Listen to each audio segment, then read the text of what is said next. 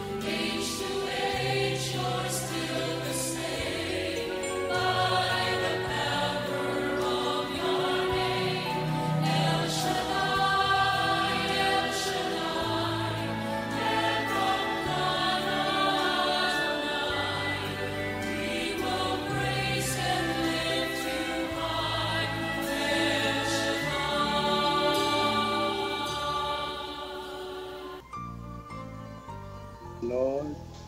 Blessed be the name of Jesus. Blessed be the Holy Spirit. Hallelujah. Hallelujah. Hallelujah. Shalom.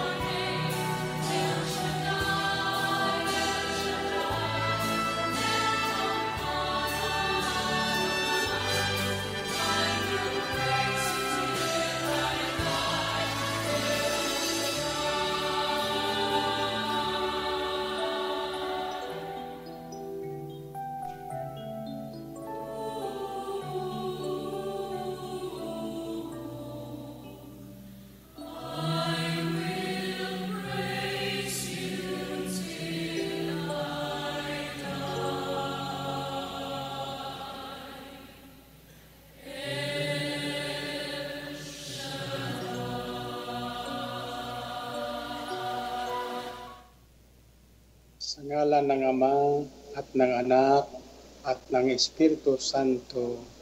Amen. Mapagpalang Diyos na may gawa ng langit at lupa, Diyos ni na Abraham, Isaac at Jacob, muli ka naming pinopori at pinasalamatan sa iyong katapatan sa aming lahat. Pagpalain mo nawa ang lahat na nakikinig ngayon. Pagpalain at pagalingin ang mga may sakit na nanonood sa kanilang tahanan ngayon. Pagkalooban mo po ang nawawala ng pag-asa ng panibagong pag-asa at kalakasan ng loob. Nawa ang lahat ng bagay na hindi namin alam ay malaman namin ngayon. Loobin mo nawa na ipahayag ngayon at mangusap ka sa aming lahat at kami makikinig. Sa ngalan ng Ama at ng Anak at ng Espiritu Santo. Amen. Purihin ang Panginoon.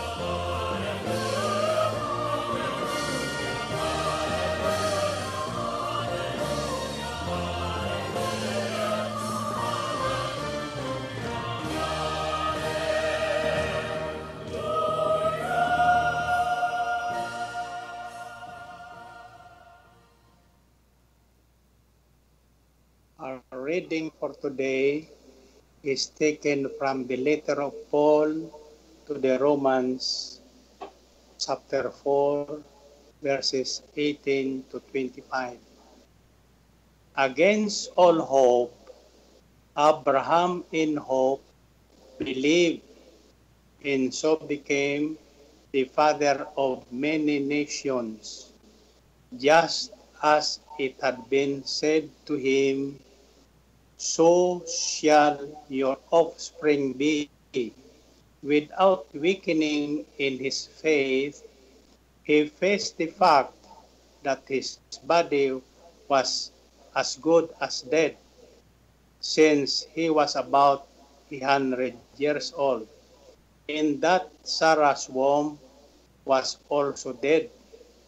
Yet he did not waver through unbelief regarding the promise of God, but was strengthened in his faith and gave glory to God, being fully persuaded that God had power to do what he had promised. This is why it was credited to him as righteousness. The words "it was credited to him" were written not for him alone, but also for us, to whom God will credit righteousness, for us who believe in him, who raised Jesus our Lord from the dead. He was delivered over to death for our sins and was raised to life for our justification. Bagamat wala ng pag-asang magkaanak, nanalig pa rin si Abraham na siya ay magiging ama ng maraming bansa ayon sa sinabi sa kanya ng Diyos. Kasindami ng bituin ang magiging lahi mo. Mag-iisang daan taong na siya noon at uugod-ugod na. Ang asawa naman niyang si Sarah ay baog. Gayon may hindi siya nanghina. Hindi nanghina ang kanyang pananalig sa Diyos. Hindi siya nag-alinlangan sa pangako ng Diyos, kundi lalo siyang tumibay sa kanyang pananalig at pinuri niya ang Diyos. Lubos siyang nanalig na magagawa ng Diyos ang kanyang pangako, kaya't dahil sa kanyang pananalig, siya ay pinawalang sala. Ngunit ang salitang pinawalang sala ay hindi lamang para sa kanya, kundi pa rin sa atin. Tayo ay pinawalang sala dahil sa ating pananalig sa Diyos na muling bumuhay kay Jesus na Panginoon natin. Ipinbatay siya dahil sa ating mga kasalanan at muling binuhay upang tayo'y mapawalang sala. Purihin at dakilain ang ating Diyos. To God be the glory.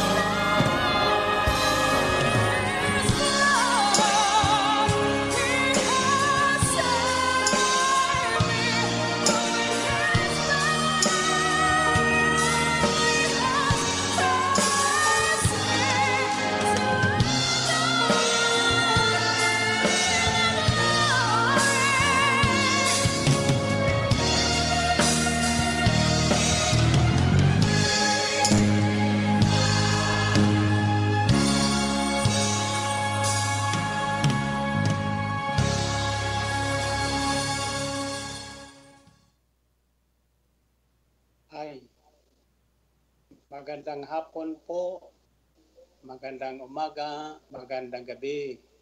Saan man kayo naroroon sa bawat sulok ng ating daigdig. Ito po ang inyong punong lingkod sa gawain ng El Shaddai, Brother Mike Velarde. I have good news for you. Mayroon po kong magandang balita para sa lahat. Ito'y tatawagin natin IPH. The letter I represents the word inspired. Letter P represents the word power.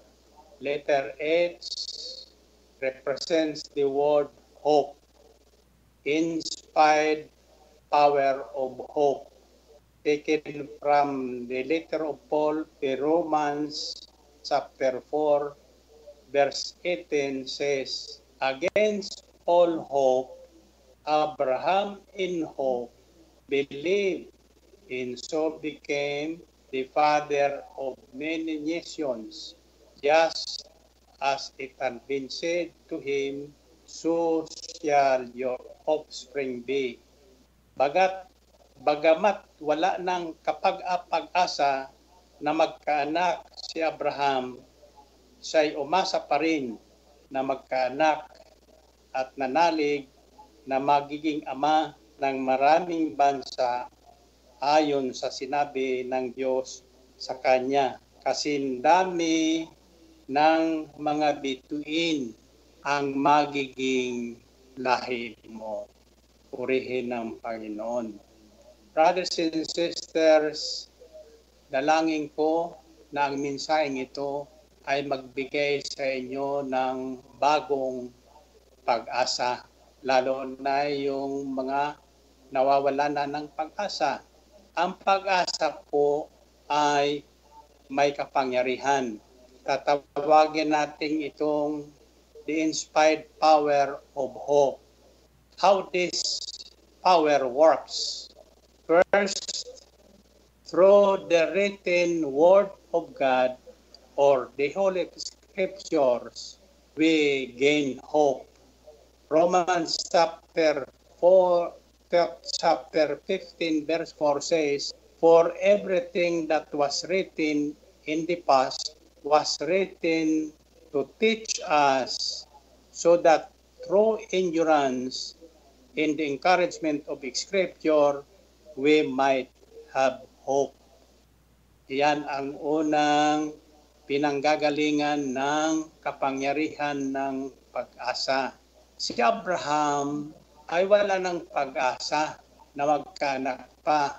Although ang pangako sa kanya na magkakaroon siya ng anak sa kanyang asawang si Sarah ay was given by God when he was 75 years old.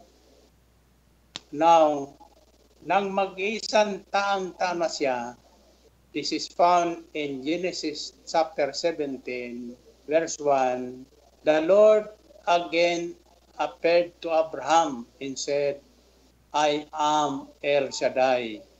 El Shaddai means God Almighty. Sa sandaling yon, nakita ng Diyos na nagtatanong si Abraham, ano kaya mangyayari pa yung pangako ng Diyos sa akin? So, ang sinabing, so shall your offspring be, magiging kasindami ng mga bituin sa langit ang magiging lahi mo sa balat ng lupa, ay sinabi yon ng mag-iisang daang taon na si Abraham. Ang tanong ko ay, bakit na-delay ng ganong katagal ang pangako ng Diyos? Was it purposely done by God? Or was it because Sarah was not in agreement with Abraham? Subalit, nang basahin ko po muli Hindi talaga nag-agree si Sarah sa kwento ni Abraham hanggat sila ay matanda na.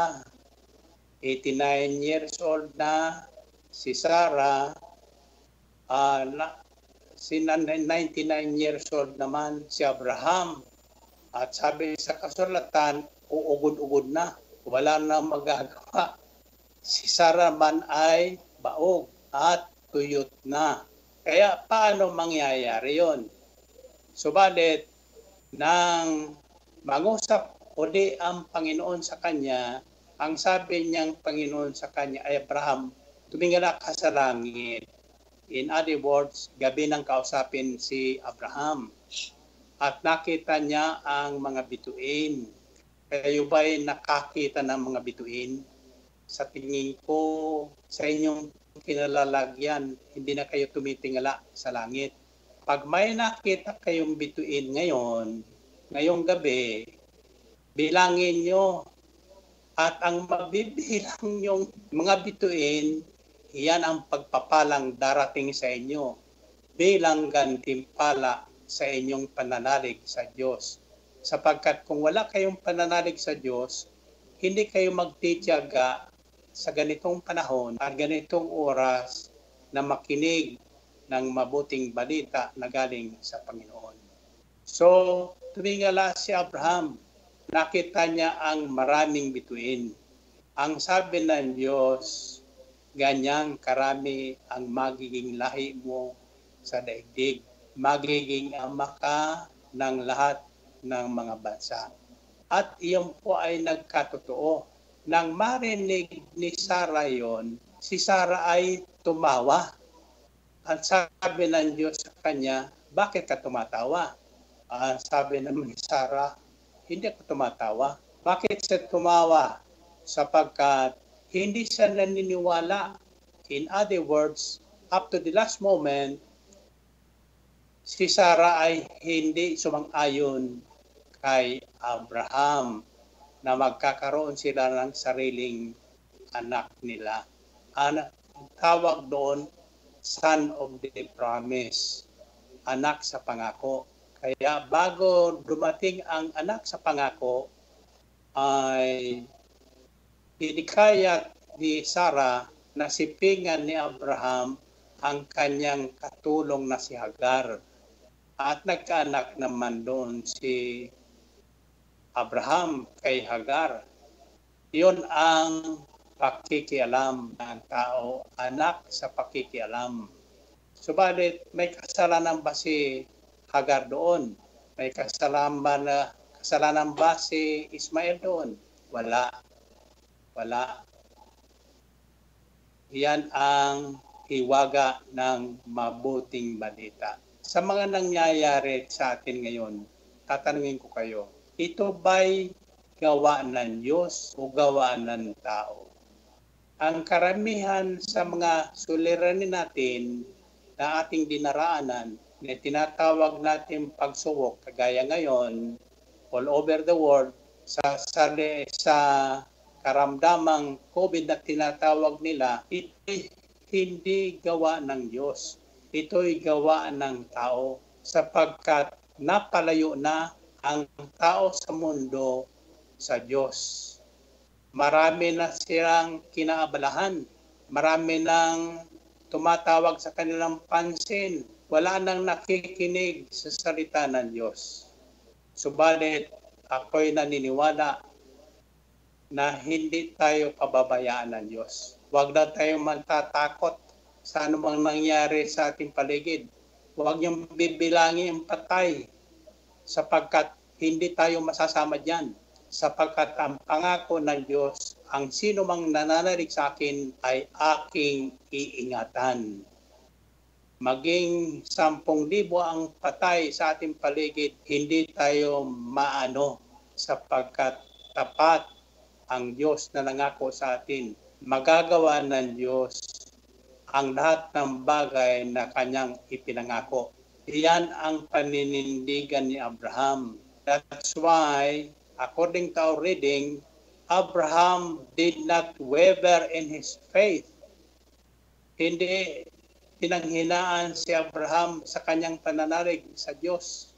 Lalong tumibay ang kanyang pananalig sa Panginoon, bagamat nagtagal ang katuparan ng pangako. Itong pagtagal na ito, tinatawag sa Biblia divine delays for a purpose, para patatagin ang ating pananalig sa Diyos. Ako'y naniniwalang lahat na hindi natatakot na anuman ang nangyayari sa kanyang paligid, patatatagin ng Diyos. Huwag kayong matakot, sapagkat ang takot ay nanghihina ng ating immune system. Marami ang nagkakamatayan ngayon, hindi dahil sa COVID, kundi dahil sa takot. Kaya pinagbabawalan ng Diyos ang matakot.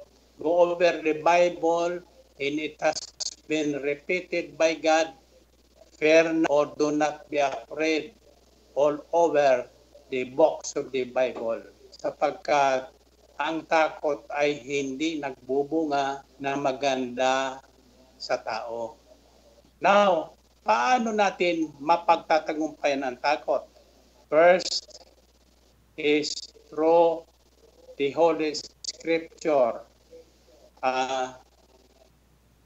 through the written Word of God, sa pangako ng Diyos. Kaya kailangan may pahayag sa atin ang banal na kasulatan para tayo magkaroon ng pag-asa. Ang pag-asa, hope is power. Power to overcome our fears, power to overcome our needs, power to overcome whatever sickness we are going to encounter. The second source of this power, inspired power of hope, is found in First Peter chapter 3, verse 15. It says, "But in your hearts set apart Christ as Lord. Always be prepared to give an answer to everyone who asks you to give the reason for the hope that you have, but do this with gentleness and respect." In other words, the other source of the inspired power of hope is through the testimony of believers, sa ating mga patutuo. Yung kanina kung nakikinig kayo sa ating mga playback, ang gaganda ng mga patutuo ngayon. Noon, nagsisimula pa lang ang gawain ito. At alam kong isa kayo ron na nandiyan sa ibang bansa, ang tinugon ng Panginoon sa inyong mga panalangin. Ang isang hindi ko makalimutang patutuo, isang nurse sa US na ooperahan na sana ang kanyang paa. Subalit, nahikayat na umuwi dito sa Pilipinas at sumama sa ating walk of faith na ginagawa natin taon-taon mula sa PICC tungo sa Ambel City. Ngayon, ang ayon sa kanyang patutuo, hindi na natuloy ang kanyang operasyon sapagkat pagkatapos ng kanyang walk of faith, sambel pa lang nawala na ang bukol sa kanyang paa. Ganyan ang ginagawa ng mga tunay na tumatanggap ng biyaya sa Panginoon. Kaya huwag niyong itatago ang inyong mga patutuo. Through your testimony, other people who are already hopeless receives the inspired power of hope. Now, next question is, what does the inspired power of hope do to people like us? First, it inspires us to clean living. Itinutwad natin ating pamumuhay. Inaayon natin sa pumuhay ayon sa kalooban ng Diyos. It's found in 1 John chapter 3 verse 3. Everyone who has this hope in him purifies himself just as he is pure. Kaya nagbabago ang buhay ng tao sa pamagitan ng ating mga naririnig na mga katotoo sa katapatan ng Diyos at sa ginagawa ng Diyos sa mga taong nananalig sa Kanya. Nagkakaroon din ang pag-asa ang mga nakikinig. So that is what the inspired power of hope does to people.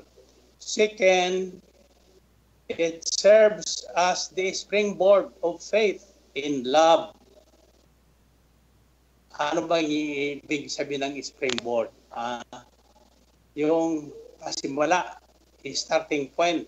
You know, akala natin nauna ang faith. Kasi sabi sa Biblia, these three will remain. Faith, hope, and love.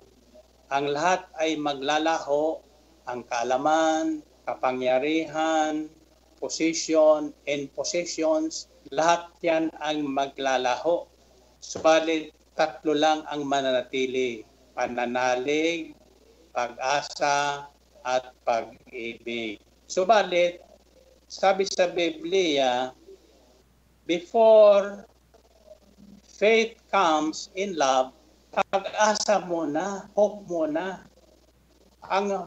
Nang marinig natin ang salita ng Diyos na ibinabahagi sa atin, ang unang dumarating sa atin ay pag-asa, hindi pananalig. Bago pa tayo manalig, nagkakaroon muna tayong pag-asa. At dahil sa pag-asang yan, we are led to believe. Nagkakaroon tayo ng pananalig at pag-ibig sa Diyos. Dahil sa kapangyarihan ng hope o pag-asa na ibinibigay sa atin sa ating mga naririnig. According to Colossians chapter 1 verse 5, the faith in love that is spring from the hope that is stored up for you in heaven, in that you have already heard about in the word of truth, the gospel. Yan.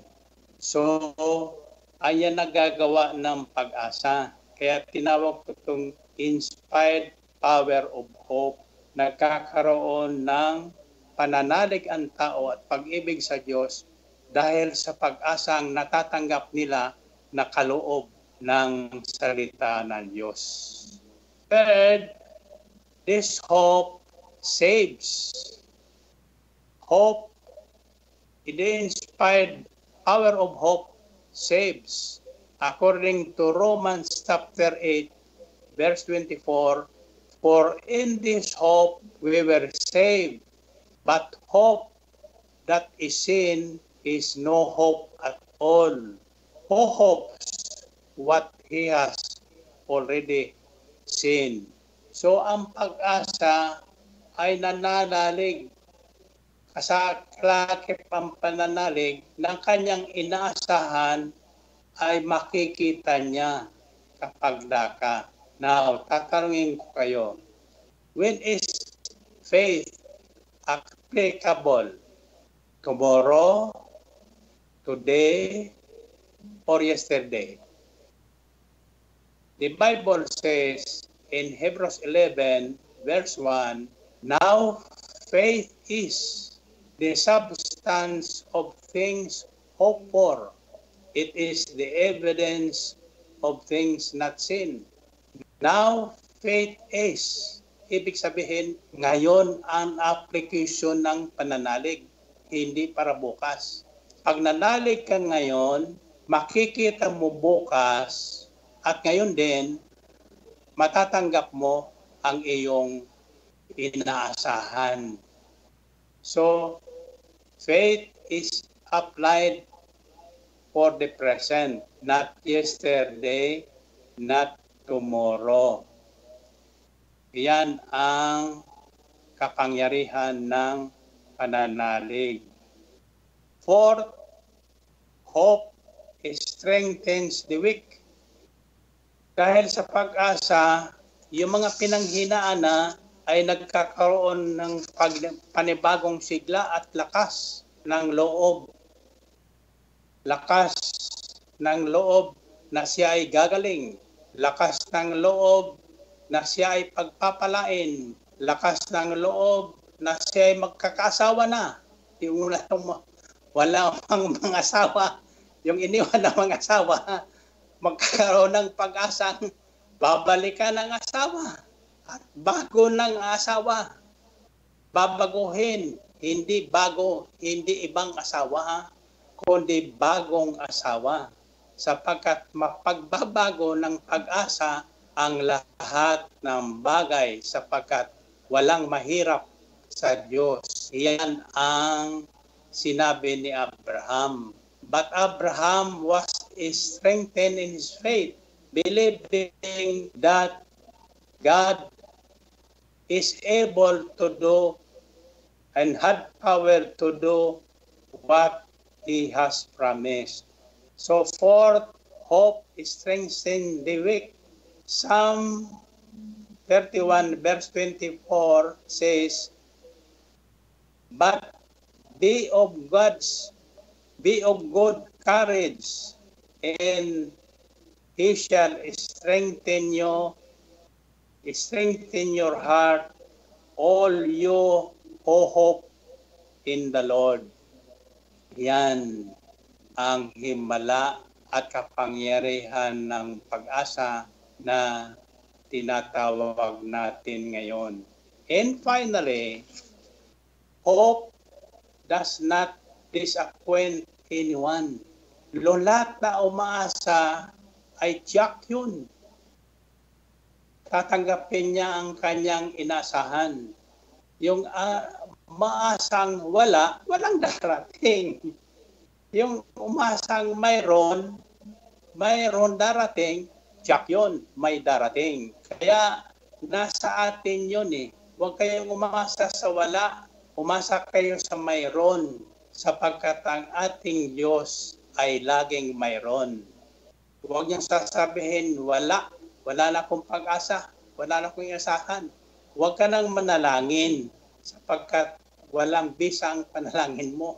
Sapagkat sinabi ko na, tatandaan nyo, life and death, blessings and curses is at the tip of your tongue.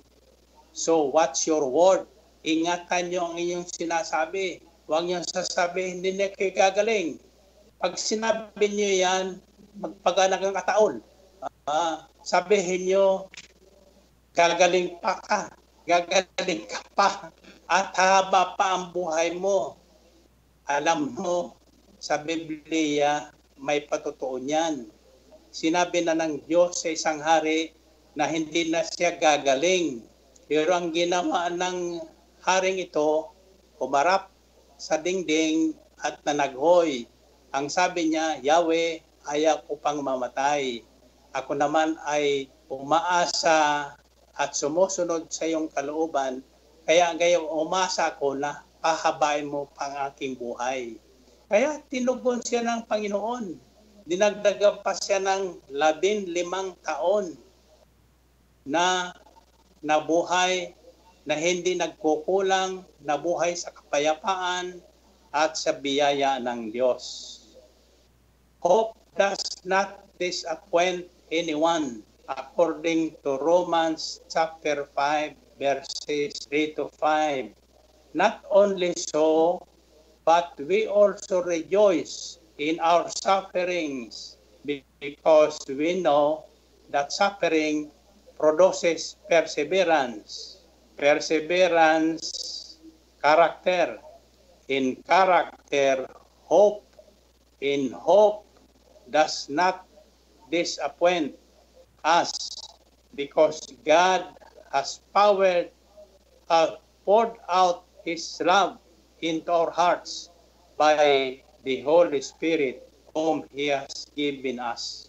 Yan ang mabuting balita sa atin ngayon ng Panginoon. Huwag kayong magwawalan ng pag-asa. Umasa kayo na tutulungan kayo ng Diyos. Sa pamagitan ng inyong pag-asa, siyempre, ang hingin nyo sa Diyos, ang inyong inaasahan, at siyak yun, inyong tatanggapin kung hindi kayo mag-aalinlangan. Now, let's pray.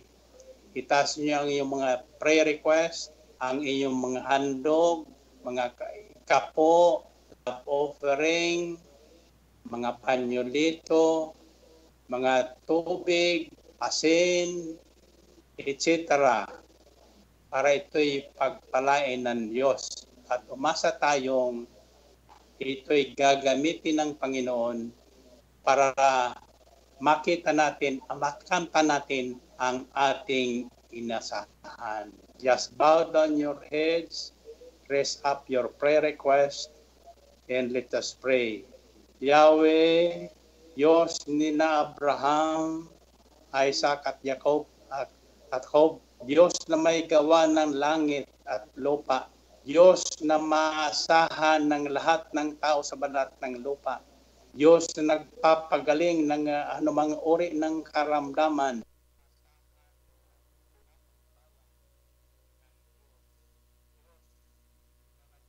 gay ng mga kaloob sa lahat ng taong may pananalig sa iyo. Pinupuri ka namin muli at pinasalamatan sa inyong katapatan sa aming lahat. Pagpalain niyo nawa ang lahat na nakinig ngayon, saan man sila naroroon sa bawat sulok ng mga bansa.